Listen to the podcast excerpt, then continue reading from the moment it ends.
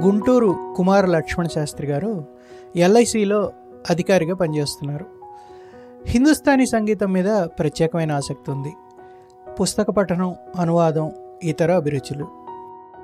కాకినాడ వాస్తవ్యులు. ఆంగ్ల రచయిత విక్రమ్ సంపత్ రచించిన my name is Gauhar Jaan brave hearts of Bharat ఈ రెండు పుస్తకాలను ఇంగ్లీష్ నుంచి తెలుగులోకి అనువదించి గోదావరి ప్రచురణల ద్వారా అందుబాటులోకి తీసుకొస్తున్నారు. హైదరాబాద్ బుక్ ఫేర్లో విక్రమ్ సంపత్ సమక్షంలో ఈ పుస్తకావిష్కరణ జరుగుతుంది. లక్ష్మణ్ శాస్త్రి గారు అనువదించిన ఫ్రెంచ్ రచయిత మొపాసా కథలు కూడా వెన్నెల స్నానం అనే పేరుతో పుస్తక రూపంలో త్వరలో అందుబాటులోకి రానున్నాయి. ఆయన ఈ సంభాషణలో భాగంగా తన అనువాదాల గురించి సుప్రసిద్ధ హిందుస్థానీ గాయని గౌహర్ జహాన్ గురించి మాట్లాడారు.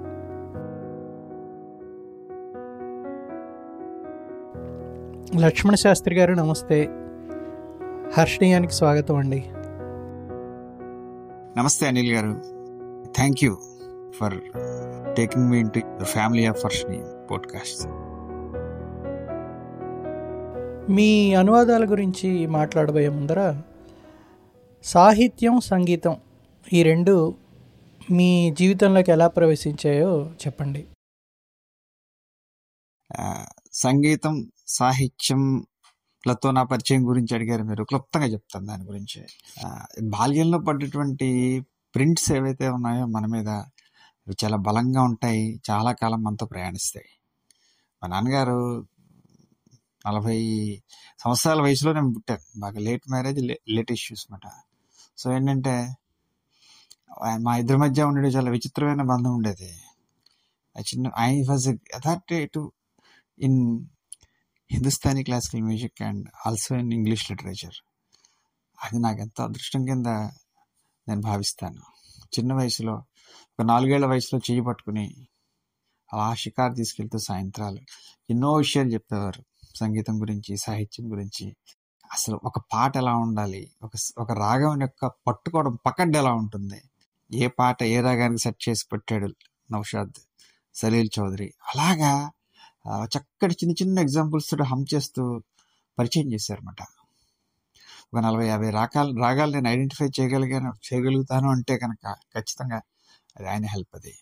అలాగే సాహిత్యంలో కూడా ఉత్తమమైన సాహిత్యం షేక్స్పియర్ గురించి పరిచయం చేశారు బెర్నాడ్ షా గురించి పరిచయం చేశారు ఉడోస్ సాహిత్యం గురించి పరిచయం చేశారు.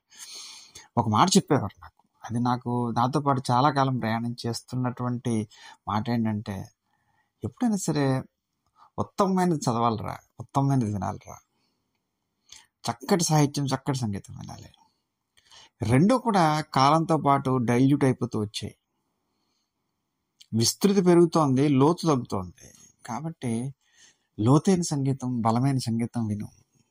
మంచి పండిట్స్ ఉస్తాద్ పాడినటువంటి సంగీతం వినాలి. అలాగే మంచి సాహిత్యం చదవాలి. అప్పుడు నీకు ఆ స్టాండర్డ్స్ సెట్ అవుతాయి. అని చెప్పి చెప్పేవారు. అది చాలా బలమైనటువంటి స్టేట్మెంట్ అది. అది నాకు చాలా అదృష్టం అది. ఈ నేపథ్యంలో హిందుస్థానీ సంగీతం వింటూ పెరిగాను. అది నాతో పాటు చాలా బలంగా ప్రయాణం చేసింది. సంగీతే రసస్పందనతో ఆర్ధంతో ప్రతిదీ కూడా విని ఎంజాయ్ చేసేటువంటి శ్రోతని చదివేటువంటి పాఠకుని మంచి రచన చదివితే కళ్ళ నీళ్ళు పెట్టుకుంటాను. మంచి సంగీతం వింటే హాయిగా నాలో నేను రమిస్తాను. ఉత్తమ స్థాయి సంగీతం వింటాను. ఉత్తమ స్థాయి సాహిత్యం చదువుతాను. అవే నాకున్నటువంటి క్వాలిఫికేషన్స్ ఇప్పుడు మూడు అనువాదాలను దాదాపు ఒకేసారి మీరు పాఠకులకు అందుబాటులోకి తీసుకొస్తున్నారు. అసలు అనువాదం అనే ప్రక్రియ మీద మీ అభిప్రాయం ఏమిటి? మీరు అనువాదంలోకి ఎలా వచ్చారు? నేను అనువాదం చేసిన మూడు రచనలు రేపు ఇవి మన హైదరాబాద్ నేషనల్ బుక్ ఫేర్లో ఆవిష్కరణకు వస్తున్నాయి మూడు అనువాదాలే. ఒకటి గిడి మొపాసా స్టోరీస్ ఒక పదహారు కథలు అనువాదం చేసినటువంటి ఒక పుస్తకం వెన్నెల స్నానంగా వస్తుంది. అలాగే ప్రముఖ రచయిత అంతర్జాతీయ ప్రాచుర్యం పొందినటువంటి రచయిత డాక్టర్ విక్రమ్ సంపత్ రాసినటువంటి రెండు ప్రముఖ పుస్తకాలు రచనలు. My name is Gauhar Jaan and brave hearts of Bharat. ఈ రెండు కూడా నేను చేయడం జరిగింది. ఆ రెండు కూడా హైదరాబాద్ బుక్ ఫేర్లో లాంచింగ్ వస్తున్నాయి. సో ఈ నేపథ్యంలో అనువాదం గురించి వినపడుతున్నటువంటి నా పేరు గురించి నేను కొంతసేపు మాట్లాడతాను. అనువాదంలోకి ఎలా వచ్చారని అడిగారు మీరు? అసలు మనుషుల కమ్యూనికేషన్లోనే అనువాదం ఉంది. ప్రతి ప్రతి మనం మాట్లాడేటువంటి ప్రతి సంభాషణలోనూ అనువాదం ఉంటుంది. ఇద్దరుంటారు. మాట్లాడేవారు మాటలు అందుకునేవారు పలికేవాళ్ళు అందుకునేవారు. పలికేవాడు ఏం చేస్తాడు? భావాల్ని తన మనసులో ఉన్న భావాన్ని పదాల్లోకి అనువదించి ప్రకటిస్తాడు వెర్బల్గా ఏదో మనసులో అనుకుంటాం. దాన్ని మాట మాటల్లో మీకు అందిస్తాం. అక్కడ ఒక అనువాదం జరుగుతుంది. తీసుకునేవాడు కూడా విన్న మాటల్ని డీకోడ్ చేసి ఆ భావాల్ని తన భావంగా అనువదించుకుని తనలోకి ఎక్కించుకుంటాడు. ఇక్కడ రెండు చోట్ల కూడా సెండర్ అండ్ రిసీవర్ ఇద్దరి దగ్గర కూడా అనువాదం జరుగుతుంది. ఈ అనువాదం చేయడంలో ఎక్కడ తప్పుడు అడిగేసినా పంపించేవాడు భావాల్ని తన పదాల్లోకి సంభాషణలోకి సరిగ్గా అనువాదం చేసుకోలేకపోయినా. లేకుంటే అందుకునేవాడు అనువాదం సరిగ్గా చేసుకునే భావాన్ని అర్థం చేసుకోలేకపోయినా కూడా ఆ కమ్యూనికేషన్ అనేది విఫలమవుతుంది. ఒక మిస్కమ్యూనికేషన్గా మారుతుంది. సో అనువాదం అనేది మన జీవితంలో ప్రతి అడుగులోనూ కూడా ప్రతి మా మనం పలికే ప్రతి పదంలోనూ కూడా ఆటోమేటిక్గా అనువాదం అనేది లేకుండా ఉంటుంది. అనువాదం లేకుండా మనం లేము ఇక్కడ అనువాదం నన్ను ఎందుకు ఆకర్షించింది అంటే నా నాకున్న చిన్న పరిధిలో చెప్తాను.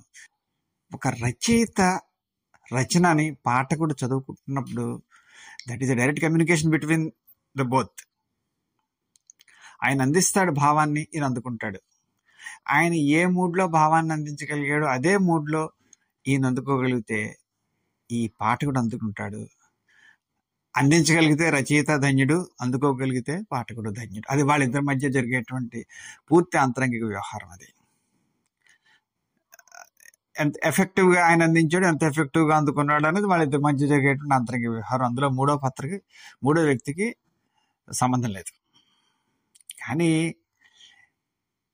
ఒక భాషలో రాసిన రచనని ఇంకో భాషలోకి అందించేటప్పుడు అనువాదం చేసి అందించేటప్పుడు ఈ థర్డ్ పార్టీ ఎంటర్ అవుతాడు పిక్చర్లోకి ఒక రచయిత రాసిన రచనని నేను అనువాదకుడుగా నేను అర్థం చేసుకుని ఆ అనుభూతిని నేను పొంది ఆ భావావేశాన్ని ఏ భావావేశంతో రాశాడో ఆ భావావేశాన్ని నేను అండర్గో అయ్యి దాన్ని ఒక పాఠకుడిగా మీకు నేను అందించాలి.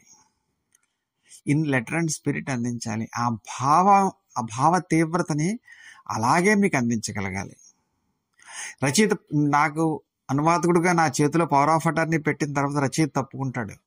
అతని బాధ్యత అంతా నా భుజాల మీద పడుతుంది. నేను పాఠకుడికి జవాబుదారీ వహించాలి.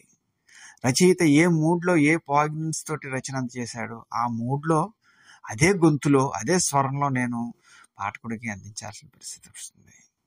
ఈ ఈ ఇది కత్తి మీద సాంగ్. సొంతంగా నాకు నచ్చింది నేను రాసుకోవడం అనేది కొంత రకంగా సులువైన పని. కానీ అనువాదం అనేది ఎలాంటిదంటే నేను రచయిత గొంతుని నేను వినిపించాలి నా గొంతు ద్వారా. నా గొంతు వినపడకూడదు. ఈ రోజు చూస్తుంటే పేర్లు అవి చెప్పడం నాకు ఇష్టం లేదు కానీ చాలామంది అనువాదకులు చేసినటువంటి అనువాదాలు చూస్తుంటే అసలు రచయిత కన్నా ఈ అనువాదకుడి అనువాదకురాలి గొంతుకు వినపడుతూ ఉంటుంది బలంగా. అంటే ఒక పేరా చదివితే ఇది ఎవరు అనువాదం చేశారు అన్నది మనం చెప్పచ్చు. ఎవరు రాశారో చెప్పలేకపోవచ్చు కానీ ఎవరు అనువాదం చేశారో సులువుగా చెప్పచ్చు. రెగ్యులర్గా ఈ- ఈ ఈ రచనా వ్యాసంగంలో ఫాలో అవుతున్న వాళ్ళని. అది అంత అభిలషణీయం కాదని నేను అనుకుంటాను. ఒక అనువాదకుడి గొంతు వినపడడానికి వీలు లేదు. రచయిత గొంతుని రచయిత భావాన్ని స్ఫూర్తిని ఆ మూడ్ని మనం యథాతథంగా అందించడం అనేది నా బాధ్యత. రెండో బాధ్యత ఉంది. ఒక ఇంగ్లీష్ రచనని తెలుగులోకి అందించిన ఒక హిందీ రచన తెలుగులోకి అందించిన ఒక్కొక్క భాషకు ఒక్కొక్క సొగసు ఒక పట్టు ఉంటుంది. తెలుగు భాషకు ఒక అందమైన ఒడుపు ఉంది నేను హిందీ నుంచో ఇంగ్లీష్ నుంచో తెచ్చుకున్నటువంటి సాహిత్య రూపాన్ని ఈ భాషలోకి వంపినప్పుడు ఆ తెలుగుతనం అద్దె అందించాలి దానికి. తెలుగుకున్నటువంటి అందాన్ని అద్దె అందించాలి. నా గొంతుని అద్దకూడదు. రచయిత మూల రచయిత యొక్క ఒడుపుని ఒడుపుని పట్టుని తెలుగులోకి అందించాలి. దానికి తెలుగుతనం అద్దె అందించాలి తప్పితే నేను కనపడకూడదు నా గొంతు వినపడకూడదు. ఇది అనువాదానికి ఉన్నటువంటి ప్రధానమైన లక్షణంగా భావించాను నేను. అది ఎంతో ఛాలెంజింగ్గా అనిపించినటువంటి ఒక రోల్ అన్నమాట. సో ఆ అనువాదం చేస్తున్నప్పుడు నేను ముగ్గురికి ముగ్గురు ముగ్గురి మూడు పాత్రలు వహిస్తాను నేను. ఏదో సినిమాలో హీరోలు చూసారా? రెండు మూడు పాత్రలు వహించి ఒకేసారి మాట్లాడుతూ ఉంటారు. అలాగా నేను మూల రచయితని నేను గైడి మొపాసా స్టోరీస్ చేస్తున్నాడు. గైడి మొపాసా ఎలా చదివాడు కథని ఎలా రాశాడు కథను అన్నది ముందు అనుభవిస్తాను ఆ మూడ్ని క్యాప్చర్ పట్టుకుంటాను. ఆ మూడ్లో నేను ఆ కథని తెలుగులో అందించాలి. అట్ ద సేమ్ టైం నా శైలి అందులో కనపడకూడదు. మొపాసా శైలిని తెలుగులో అందించాలి. మొపాసా తెలుగులో రాసినట్టుగా నేను అందించగలిగిన రోజున నేను విజయం సాధించిన వాడిగా నేను భావిస్తాను. కాబట్టి రాసిన ప్రతి వాక్యాన్ని ప్రతి పేరాన్ని కూడా నేను మరొక్కసారి వెనక్కి వెళ్ళి పాఠకుల్లో చదువుకుంటాను. రాసినప్పుడు మొపసారా రాస్తాను. అది మళ్ళీ ఒక్కసారి ఫుల్ స్టాప్ పెట్టి నెక్స్ట్ పేరాకి వెళ్ళే ముందు పాఠకుల్లో చదువుతాను. కథ అంతా అయిపోయిన తర్వాత మళ్ళీ పాఠకుల్లో చదువుతాను. ఇది తెలుగు కథలా ఉందా? డబ్బింగ్ కథలా ఉందా? అనువాదంలా కనిపిస్తుందా? అన్నది నన్ను నేను ప్రతిసారి తూకం వేసుకుని ఒక పాఠకుడిగా నేను అది అందుకోగలిగానా లేదా? మూడ్ని క్యాప్చర్ చేసుకున్న రచన చదువుతున్నానా లేదా? అది నన్ను రీచ్ అయిందా లేదా? అన్నది చదువుకుని వెళ్తాను. ఇది ఒక విచిత్రమైనటువంటి పరకాయ ప్రవేశం చేసేటువంటి ఒక ప్రక్రియ అన్నమాట అందులో నాకు చాలా ఆనందంగా ఉంది చాలా ఆసక్తిగా నేను చేస్తున్నటువంటి వ్యాసంగం కాబట్టి అనువాదం అనే దాన్ని చిన్న చూపు చూసేటువంటి పరిస్థితి కాదు. పూర్తి స్థాయిలో గౌరవించవలసిన ప్రక్రియ.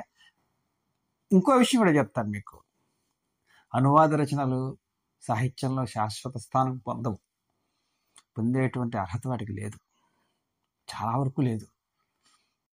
కాకపోతే ప్రపంచపు కిటికీలు తీర్చి మనకి విశ్వ సాహిత్యంలో ఉంది ఇతర భాషా సాహిత్యం మనకి గవాక్షాలు తెరిచి మనకి ఆ వెలుగు రేఖలు పడి మన పరిధిని విస్తృతిని పెంచే విధంగా మనకి అనువాద సాహిత్యాలు ఉపయోగపడతాయి. శాశ్వతత్వం పొందుతాయా అంటే నేను చెప్పలేను కానీ వాంగ్మయానికి సాహిత్యానికి చాలా అవసరమైనటువంటి ప్రక్రియ అనువాదం అని నేను బలంగా చెప్తాను. ఇప్పుడు ఈ పుస్తకాలను మీరు అనువాదం చేయడంలో మీరు చేసిన ప్రయాణం గురించి చెప్పండి. నాకు బాగా జ్ఞాపకం వరకు నేను ఆంధ్ర యూనివర్సిటీలో చదువుతున్న టైంలో ఆదివారం హిందీలో వచ్చేటువంటి చిన్న చిన్న కథానికల్ని వాటిని కొంచెం పెంచి సోల్ మిస్ అవ్వకుండా తెలుగులోకి రాసుకోవడం అనేది ఒక ఎక్సర్సైజ్ కింద చేసుకునేవాడు నా కోసం. అది ఈరోజు ప్రచురణకు వెళ్ళాలని నేను కోరుకోలేదు. అలాగా కమలాదాస్ రాసినటువంటి ఒక కథని నేను ఆఖరి శ్వాస అని చెప్పి రాసుకున్నాను తెలుగులో. డెవలప్ చేసి. అది చాలా నాకు నచ్చినటువంటి కథ. మంచి అందరూ మెచ్చిన అది ఎలాగా కొంతవరకు ట్యాగ్ ఉంది కొంతవరకు ట్రాన్స్లేట్ చేసి. పెట్టుకున్నాను. ఎక్కడ డైరీలో రాసి పెట్టుకోవడమే తప్ప దాన్ని ఎవరికి చదివి వినిపించాలని కోరుకున్నది కాదు.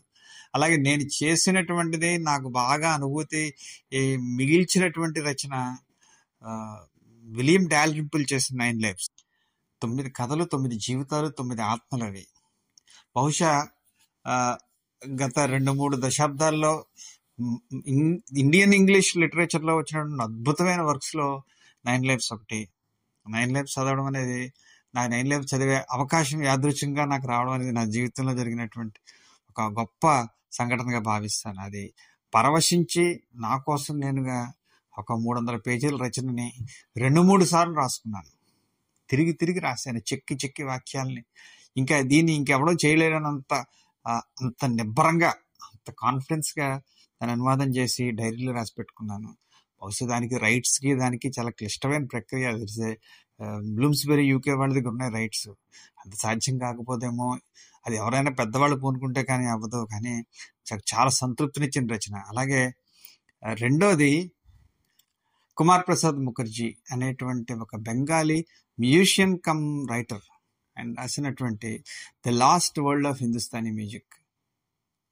గతం గురించి మనకి చెప్పేటువంటి ముచ్చట్లు చెప్పేటువంటి వాళ్ళు ఎవరు మిగలట్లేదు.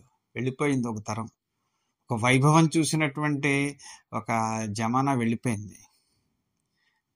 ఆ గత శతాబ్దపు eighteen fifty nineteen fifty nineteen seventy వరకు ఆ శతాబ్దం మధ్యలో ఉన్నటువంటి అద్భుతమైనటువంటి సంగీత కళాకారులు గాయకులు వాళ్ళ కబుర్లు వాళ్ళ విశేషాలు వాళ్ళ గాయనంలో ఉన్నటువంటి సంక్లిష్టమైనటువంటి ప్రయోగాలు వీటన్నిటి గురించి అద్భుతంగా వాళ్ళందరితోటి కూడా ఉస్తాద్ ఫయాజ్ ఖాన్ సాబ్ ఉస్తాద్ కరీం ఖాన్ సాబ్ వాళ్ళ అలాద్దీన్ సాబ్ వీళ్ళందరితోటి కూడా భుజాలు రాసుకుంటూ తిరిగినటువంటి వ్యక్తిగా ఫస్ట్ హ్యాండ్ ఇన్ఫర్మేషన్ తోటి ఆయన అద్భుతమైనటువంటి రచన చేసి బెంగాలీ సాహిత్యంలో ఇచ్చాడు. దానికి ఇంగ్లీష్ అనువాదం వచ్చింది. దాదాపు అన్ని భాషల్లోకి వచ్చింది.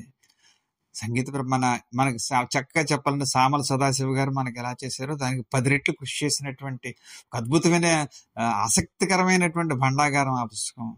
అందులో ఇంచుమించుగా పుస్తకం అంతా అనువాదం చేసి పెట్టుకున్నాను నా కోసం. సంగీతం పట్ల నాకు ఉన్నటువంటి ఒక ప్రేమ ఆ పనివైపు నన్ను ఉత్సాహంగా తీసుకెళ్ళింది. దానికి రీడబిలిటీ ఎంత ఉందా ఆ సబ్జెక్ట్ మీద ఆసక్తి ఉన్న వాళ్ళు ఎంతమంది ఉన్నారా?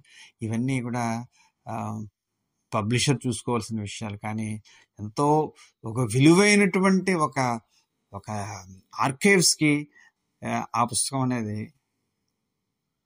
ఆర్కైవ్స్ ఆర్కైవ్స్గా నిలబడేటువంటి పుస్తకం అది రచన.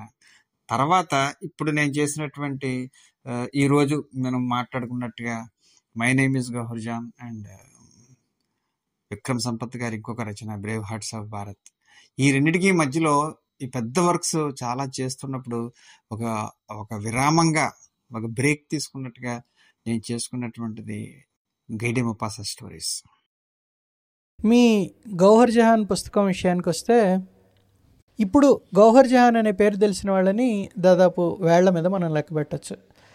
కానీ మీ పుస్తకం ఏం చెప్తుందంటే స్వాతంత్రపు పూర్వపు రోజుల్లో స్వాతంత్రం రాకముందు పంతొమ్మిది వందల పది ఇరవై దశాబ్దాల్లో ఆమెను తెలియని వారంటూ ఎవరూ లేరు అనేది మీ పుస్తకం చెప్తుంది. ఇప్పుడు గౌహర్ జహాన్ అనే ఆవిడ జీవితం గురించి కొంత చెప్పండి. గౌహర్ జహాన్ గురించి మాట్లాడే ముందు ఆమె నేపథ్యం గురించి చెప్పాలి మీకు.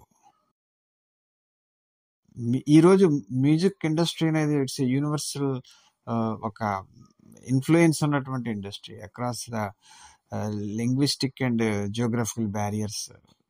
సంగీతం ప్రతి ముంగిట్లోనూ కూడా అనంతంగా దొరుకుతుంది.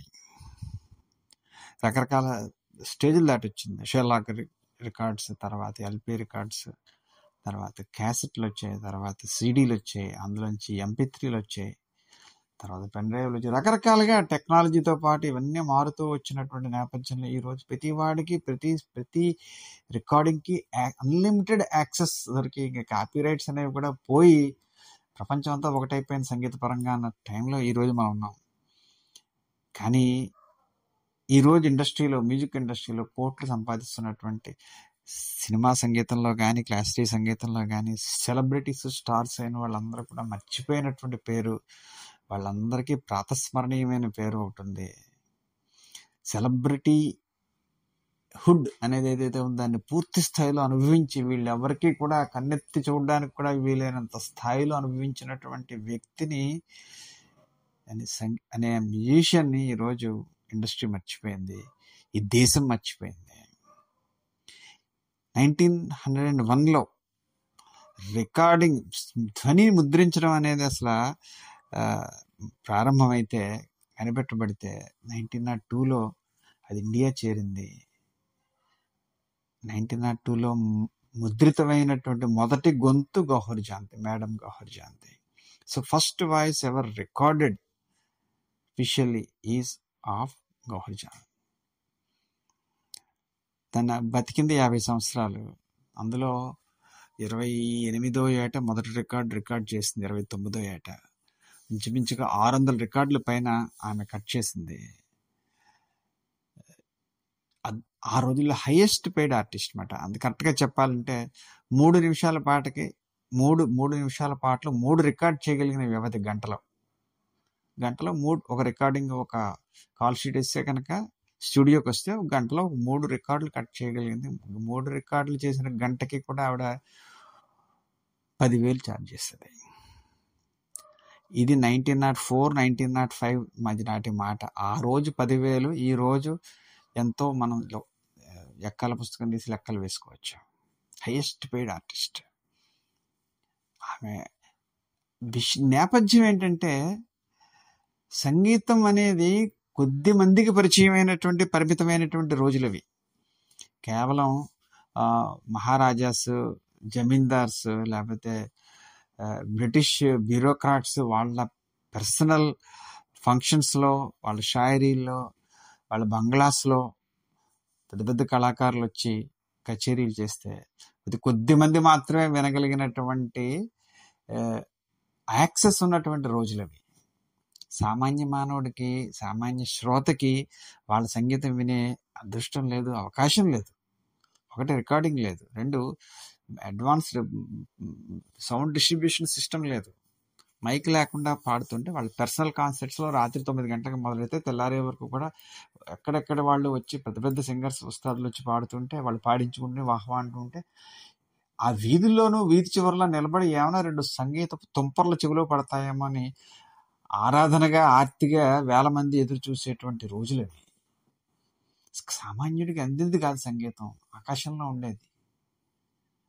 అలాంటి నేపథ్యంలో వచ్చినటువంటి ఒక ధృవతార గౌహర్జాన్. ఆమె పుట్టుకే చాలా విచిత్రమైన ఒక ఒక బ్రిటిష్ అధికారికి ఒక బ్రాహ్మణ వనితకి పుట్టినటువంటి ఒక స్త్రీ. మరి గౌహర్ అని ముస్లిం నేమ్ ఎలా వచ్చిందంటే ఆ బ్రిటిష్ అధికారి ఈమె తల్లిని విడిచిపెడితే రోడ్డు మీద వదిలిపెడితే ఒక ముస్లిం పెద్ద చారదీసి చిన్న చోటే మోటే వ్యాపారవేత్త చారదీసి ఈ తల్లి కూతుర్ని ముందుకు తీసుకెళ్తాడు సంగీతంలో. వాళ్ళ పేర్లు మార్చుకుని గౌహర్జాన్గా ఆమె తల్లి బడి మల్లికాజాన్గా మనందరికీ పరిచయమైన పేరు బడి మల్లికాజాన్ అంటే గజల్ ప్రపంచంలో తుమ్రీ ప్రపంచంలో ఒక శాశ్వతమైనటువంటి స్థానం పొందినటువంటి కవయిత్రి బడి మల్లికాజాన్ ఈ రోజుకి కూడా ఆమె రాసిన కవితల్ని ఆహ్లాదంగా పాడుకుని ఆనందిస్తూ ఉంటారు కాన్సర్ట్స్లో. సో ఈ రకమైనటువంటి ఒక విశిష్టమైనటువంటి లైనేజ్ ఉన్నటువంటి వ్యక్తిగా ఆమె జీవితంలో ఎన్నో ఉత్థాన పతనాలు చూ పతనాలు చూసింది ఎంతో ప్రయాణం చేసింది సంగీతంతో ఎన్ని ఆస్వా ఎన్ని ఆశ్చర్యకరమైన మడుపులు ఉంటాయి ఆ కథలో. ఎంత ఎంత సంగీతం ఉంటుంది ఎంత వ్యక్తిత్వం ఉంటుంది. ఎన్ని కన్నీళ్ళు ఉంటాయి ఎన్ని ఆనంద భాష్పాలు ఉంటాయి అద్భుతంగా ఒక ఒక పరిపూర్ణమైనటువంటి ఒక జీవిత చిత్రణ మనకు అందించినటువంటిది వ్యక్తి విక్రమ్ సంపత్.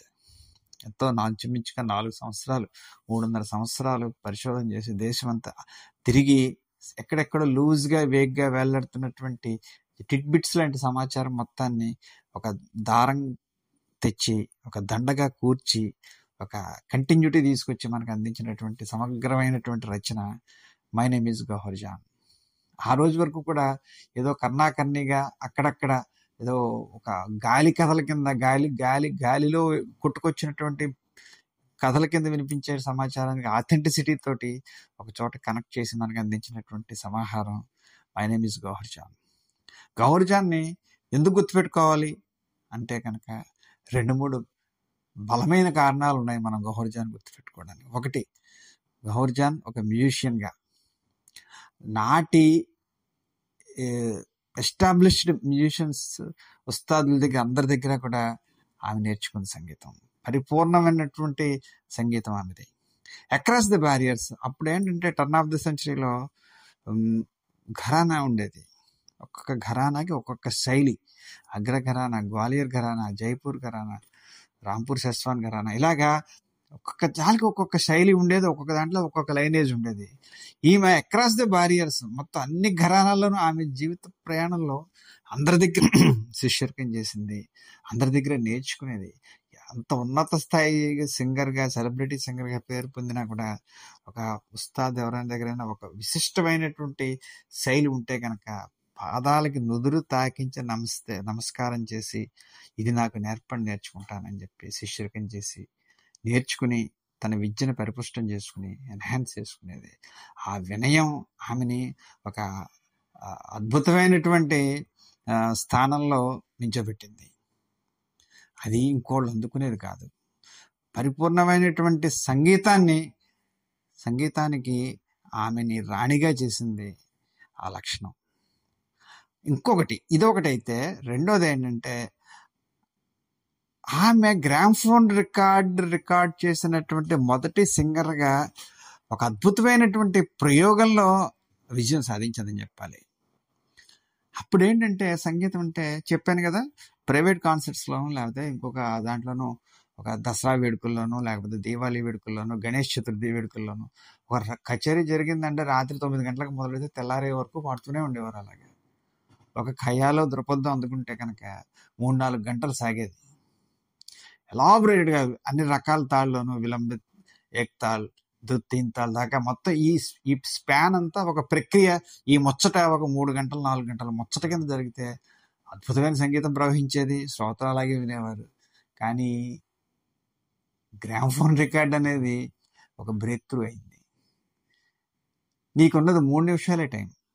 ఈ మూడు నిమిషాల్లో నీ విద్య ప్రదర్శించాలి.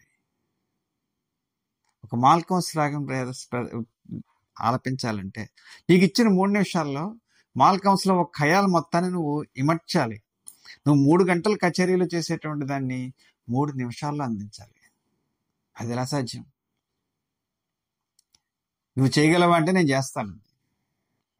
రిహార్సల్ లేదు.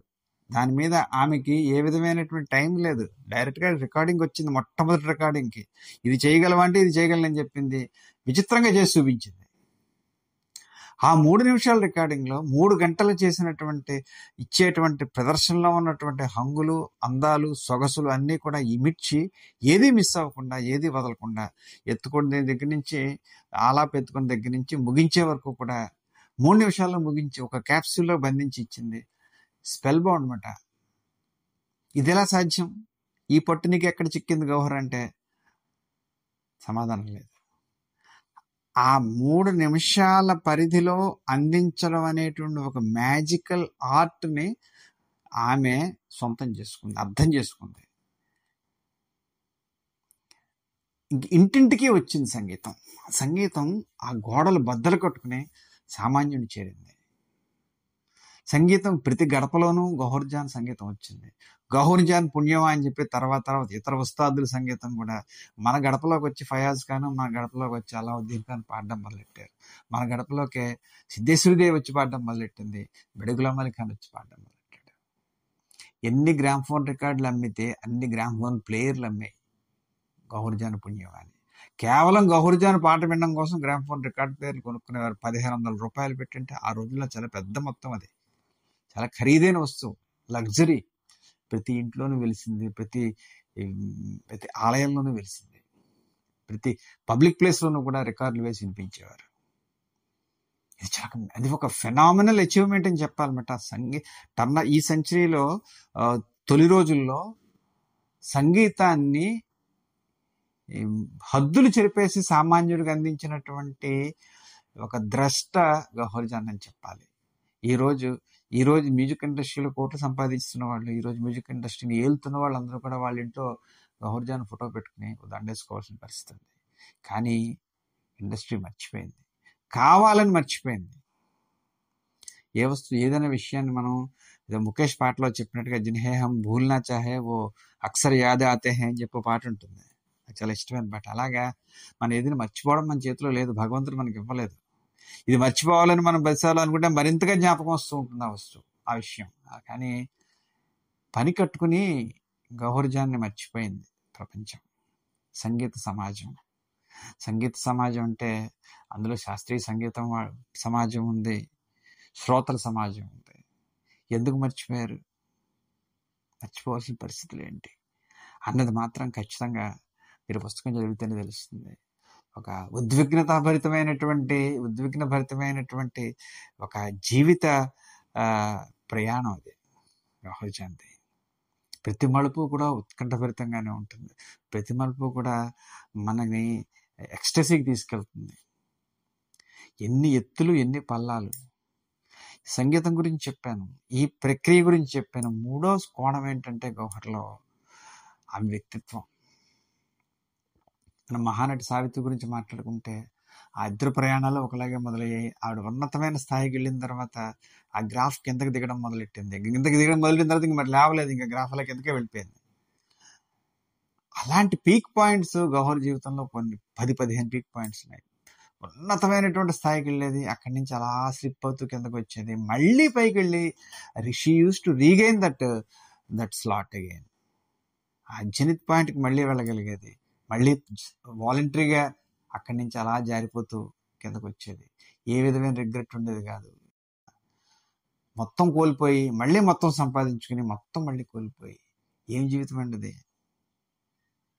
ఒక అద్భుతమైనటువంటి వ్యక్తిగా ఏ రోజు స్టూప్ అవ్వకుండా తలదించకుండా కడదాకా కూడా జీవించినటువంటి వ్యక్తి గౌహర్జాన్ చాలా చోట్ల చదవడంలో అనుభూతి అనుభూతితో చదవడం వేరు అనుభూతితో అనువదించడం వేరు. చాలా చోట్ల స్ట్రక్ అయిపోయేది మాట పెన్న ముందుకు వెళ్ళేది కాదు. దాన్ని ఆ భావాల్ని తెలుగులోకి వంపడం పొందుపరచడం అనేది చాలా క్లిష్టం అయిపోయేది అనమాట ఎమోషనల్ చోకింగ్ వచ్చేసేది రాస్తుంటే. ఇంతకన్నా ఇంక చేయలేమా దీన్ని అనిపించేది అనమాట పేరాలు పేరాలు కొట్టేసి మళ్ళీ పేజీలు చింపి మళ్ళీ రాసిన సందర్భాలు ఉన్నాయి ఆ ఫీల్ అందించడం కోసం. ఏ విధంగా చూసినా కూడా నన్ను నన్ను పూర్తిగా వేరే ప్రపంచంలో హిప్నటైజ్ చేసుకుపోయినటువంటి చేసి తీసుకుపోయినటువంటి వ్యక్తి గౌహర్జాన్. ఆ అనుభూతి వేరు ఆ ఆనందం వేరు.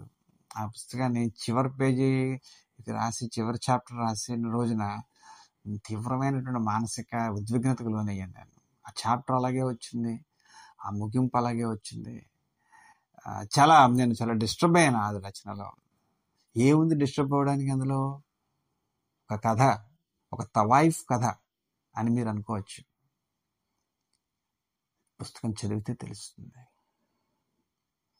మై నేమ్ ఇస్ గహోర్జీ అనే పుస్తకాన్ని చాలా లైట్గా తీసుకోమని కూడా కొంతమంది మిత్రులు చెప్పారు. అందులో చాలా discussion very informative in in nature. ఒక శతాబ్దపు మారుతున్నటువంటి ఆధునికత వైపు మళ్ళుతున్నటువంటి ఒక శతాబ్దపు చరిత్రది. అందులో మీకు గ్రామ్ఫోన్ రికార్డ్ ఇండస్ట్రీ గురించి బోల్డ్ ఇన్ఫర్మేషన్ ఉంటుంది. తుమ్రీ మ్యూజిక్ గురించి బోల్డ్ ఇన్ఫర్మేషన్ ఉంటుంది. తుమ్రీకి క్వీన్ది గౌహర్ జాన్. సో ఆ రెండు చాప్టర్స్ మీకు చదువుతుంటే ఇన్ఫర్మేటివ్గా ఉంటాయి. కథాగమనానికి అవి అడ్డు అనుకుంటామేమో అడ్డు కాదు అవి అవి లేకుండా గౌహర్ జీవితం లేదు. అది లేకుండా మనం కూడా లేము. ఒక అద్భుతమైనటువంటి మార్పులు సమాజంలో వస్తున్నటువంటి రెండు విభిన్న పార్శ్వాల్లో వస్తున్న మార్పుల్ని ఒక ఒక పటం కట్టి మనకు చూపించినటువంటి చాప్టర్స్ అవి. అదర్వైజ్ మనం ఎప్పుడు కూడా వాటికేసి చూడమేమో. కాబట్టి అవి లేకుండా గౌహర్ లేదు. గౌహర్ లేకుండా ఇండియన్ మ్యూజిక్ ఇండస్ట్రీ లేదు. కాబట్టి అవి తెలుసుకోవడం ఒక బాధ్యతగా భావించి మనం తెలుసుకోవాల్సిన పరిస్థితి. సో ఎక్కడ కూడా మనకి విసుగు రాకుండా ముందుకు తీసుకెళ్తూ అలాగా ఒక సినిమా చూస్తున్నటువంటి కళ్ళప్ప కళ్ళార్పకుండా చూసి సినిమా చూస్తున్న ప్రేక్షకుళ్ళ ఒక సినిమా చూసిన అనుభూతి పొందుతాం. అందుకనేమో అశుతోష్ గవారికర్ ఇది సినిమాగా కూడా తీయడానికి రైట్స్ అవి తీసుకున్నాడు. హిందీలో ఒక మంచి సినిమాగా తీయడానికి. బహుశా ఆ ప్రయత్నం నడుస్తోందని అనుకుంటున్నాను ఇంకా నేను. కొనసాగుతోందని. గహోర్జాన్తో ప్రయాణం ఒక ఉద్విగ్నభరితమైన ప్రయాణం నా వరకు. ఇప్పుడు గౌహర్ జహాన్ కాకుండా మిగతా మీరు తీసుకొస్తున్న ఆ రెండు అనువాదాలని గురించి కూడా కొంచెం చెప్పండి. బ్రేవ్ హార్ట్స్ ఆఫ్ భారత్ ఒకటి మోపాసా కథలు ఒకటి. Brave hearts of Bharat Vikram Sampath రాసినటువంటి మరో అద్భుతమైనటువంటి రచన అండి. మన అందులో ఒక వాక్యం ఉంటుంది ముందు మాటలో. ఒక ఆఫ్రికన్ రచయిత చెప్పినట్లుగా సింహాలు తమ చరిత్ర రాయించుకోనంత కాలం వేటగాడి చరిత్రే చరిత్రగా నిలబడుతుంది అంటాడు. సింహం గొప్పదా వేటగాడు గొప్పవాడా అంటే సింహం ఖచ్చితంగా గొప్పది. కానీ విజేత ఎప్పుడు వేటగాడే. సింహాన్ని చంపే ఇంటికి వెళ్తాడు సింహం చేసినటువంటి సింహం యొక్క పరాక్రమం పౌరుషం అడవికి రాజుగా సింహం చేసినటువంటి విజయాలు ఇవన్నీ కూడా ఆ క్షణాన్ని ఓడిపోతాయి. సింహం నేల కొరిగిపోతుంది. వేటగాడు విజయ గర్వంతో దాన్ని ఈడ్చుకుంటూ ఇంటికి వెళ్తాడు మనం చదివిన చరిత్ర అంతా వేటగాడి చరిత్రే. పోరాడి అలిసిపోయి లొంగిపోయినటువంటి సింహాల చరిత్ర మనం చదవలేదు. మనకి చరిత్ర నేర్పలేదు. ఫైనల్ రిజల్ట్ ఓటమి కావచ్చు. కానీ సింహం ప్రయాణం కూడా అద్భుతమైన ప్రయాణమే. సింహం పౌరుషం కూడా అద్భుతమైన పౌరుషమే. అలాగా మన చరిత్రలో చోటు చేసుకోలేకపోయినటువంటి అమేయమైనటువంటి పరాక్రమం చూపించిన మేమైనటువంటి రిఫార్మ్స్ తీసుకొచ్చిన మేమైనటువంటి సంస్కరణలు తీసుకొచ్చిన మేమైనటువంటి సంఘసేవ చేసినటువంటి అద్భుతమైనటువంటి అజ్ఞాత వీరులు అజ్ఞాత యోధులు అజ్ఞాత నాయకులు పదిహేను మంది చరిత్రల్ని ఆయన సంపుటీకరణం చేసి మనకు అందించాడు. మన చరిత్ర పేజీల్లో మనం టెన్త్ వరకు ఇంటర్మీడియట్ వరకు చదువుకున్న చరిత్రలో వీళ్ళ గురించి బాగా చదివితే ఓ పేరా చదివేమో లేకపోతే ఒక వాక్యం చదివేమో.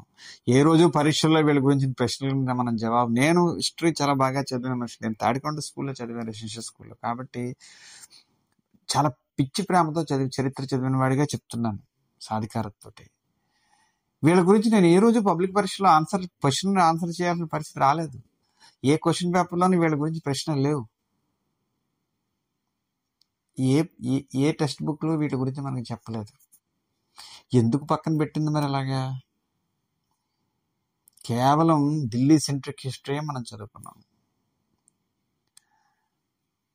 వాళ్ళు ఓడినా గెలిచినా వాళ్ళ చరిత్రలే చదివాము అదే క్రోనలాజికల్ ఆర్డర్లో వాళ్ళ లైనేజెస్ గురించి చదివాము కానీ సమాంతరంగా అక్కడ తుక్లక్ పరి మహమ్మద్ బిన్ తుక్లక్ పరిపాలించినప్పుడు లేకపోతే కనుక లోడీస్ పరిపాలించినప్పుడు లేకపోతే షాజహాన్ టైంలోనూ అస్సాంలో ఏం జరిగింది? కశ్మీర్లో ఏం జరిగింది? గజనీ వచ్చినప్పుడు గుజరాత్లో ఏం జరిగింది? గజనీ దండయాత్ర జరిగినప్పుడు కనౌజ్లో ఏం జరిగింది? ఇక్కడ రాజకీయ నేపథ్యం ఏంటి? ఇక్కడ జరిగిన ఘర్షణలు ఏంటి? మన రాజ్యం turn of the century turn of the millennium టైంలో మనం ఎక్కడున్నాం? ఎక్కడ దాకా వ్యాపించింది?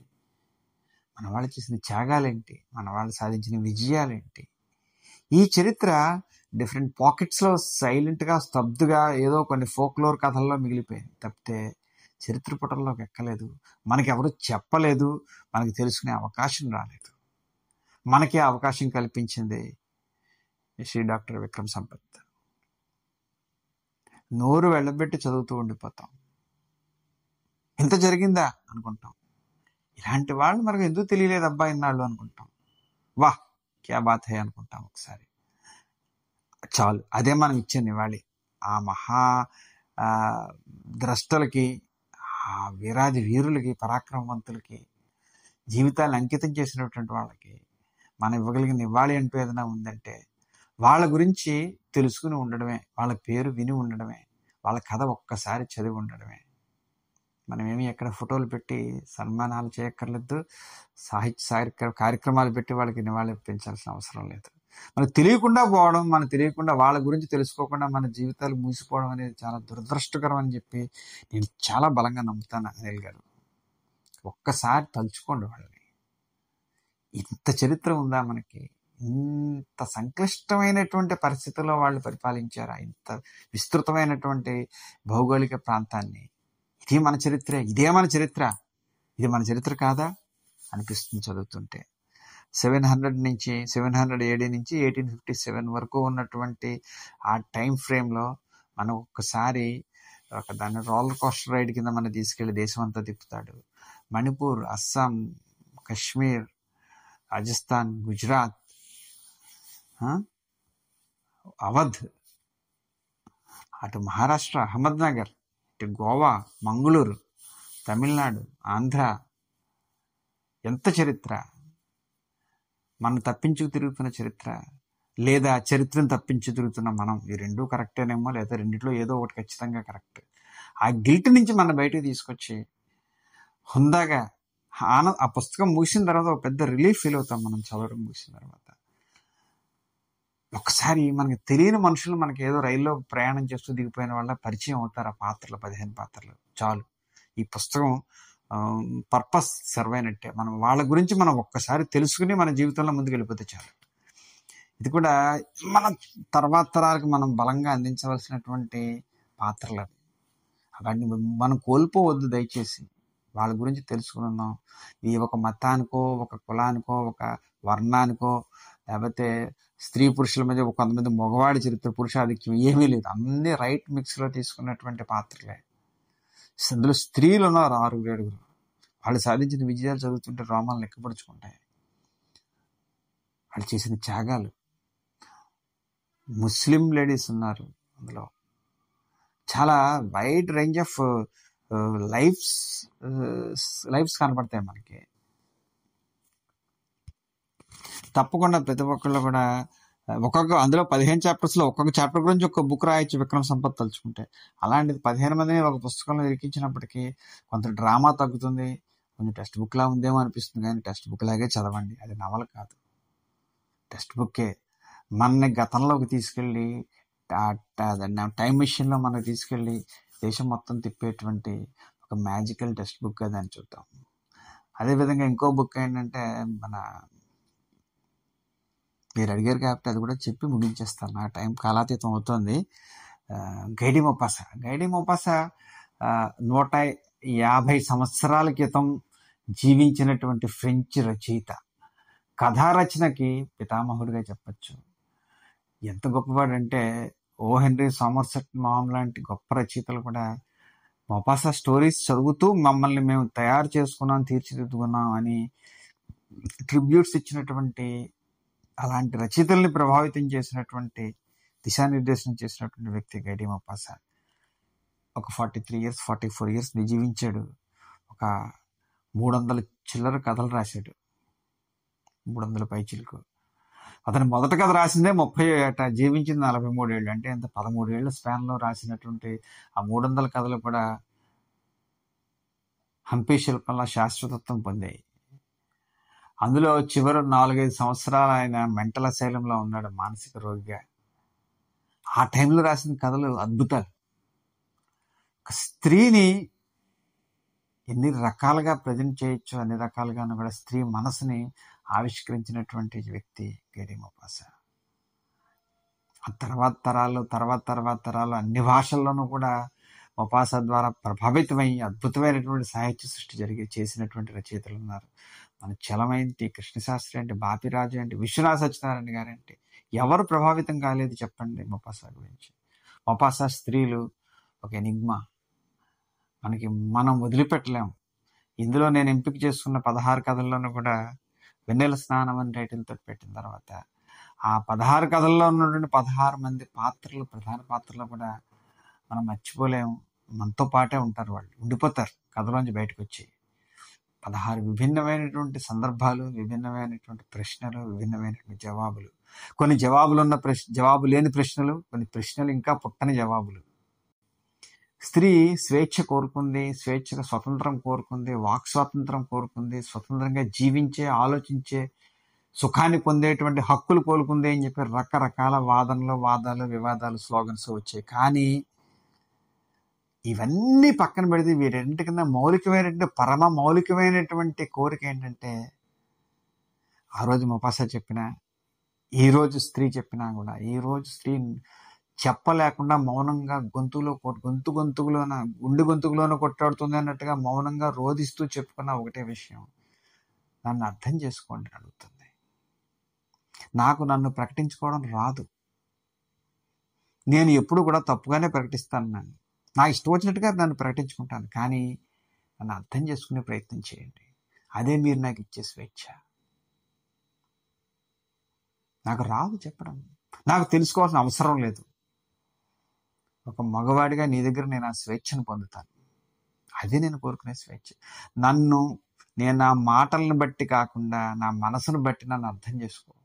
నేను ఏం కోరుకుంటున్నానో తెలుసుకో. ఇదే నువ్వు నాకు ఇచ్చే స్వేచ్ఛ. ఇంతకన్నా ఏం నాకు? నేను ఏం కోరుకోగలను? అన్నటువంటి గొంతు మనకు వినపడుతుంది. నూట యాభై సంవత్సరాల క్రితం మౌనంగా వినిపించినటువంటి ఆ గొంతు ఇప్పటికీ ఆ భావాలతోనే కొట్టుమిట్టాడుతోంది. అద్భుతమైనటువంటి పాత్రలు ఉన్నాయి. చిన్న చిన్న కథలు ముగింపు అద్భుతమైన ముగింపుతో ముగిస్తాడు కథని. ఆ ముగింపుతోటి మనసుకి గుళ్ళెం వేసి కుక్కీ వేసి లాగేస్తాడు. ఆ పాత్ర ఆ గొలుసు మీదుగా నడుచుకుంటూ వచ్చి మన గుండెల్లో కొలువైపోతుంది. పప్పసా హీరోయిన్స్ని మర్చిపోవడం చాలా కష్టం. నేను మర్చిపోలేదు. మీరు మర్చిపోరు కథలు చదివితే. చిన్న సరదాగా వెళ్ళిపోయినట్టుగా కథ ఉండి చివరిలో ఒక మెలిపెట్టి గుండెని ఇలా పిండేసి కథ ముగించేస్తాడు. కథ ముగించేడు. కథ మనలో మొదలవుతుంది. ఒక అద్భుతమైనటువంటి సాహిత్య ప్రక్రియ యొక్క ప్రధానమైన లక్షణం ఏంటంటే కథానికి ప్రధానమైన లక్షణం ఏంటంటే కథ ముగిసిందని రచయిత ప్రకటిస్తాడు కానీ ముగి అబద్ధం చెప్తాడు. కథ మనలో మొదలవుతుంది అక్కడి నుంచి. మన గుండె కొట్టుకోవడం మొదలెడుతుంది. ఒకసారి ముప్పు ఆఖరి వాక్యం చివర పెట్టినటువంటి ఫుల్ స్టాప్ దగ్గర ఆగిన గుండె మళ్ళీ ఆ పాత్రను లోపలికి తెచ్చుకుని గుండు కొట్టుకోవడం మొదలు కథ మనలో రాసుకోవడం మొదలెడతాం. Thank you sir Lakshman Shastri garu. Thank you very much for your time ఈ పాడ్కాస్ట్ గుండా మీ అనువాదాల గురించి ఇంకొంతమందికి తెలుస్తుందని ఆశిస్తున్నాను. థ్యాంక్ యూ మళ్ళీ కలుసుకుందాం. వేరే వేరే సందర్భాల్లో థ్యాంక్ యూ సార్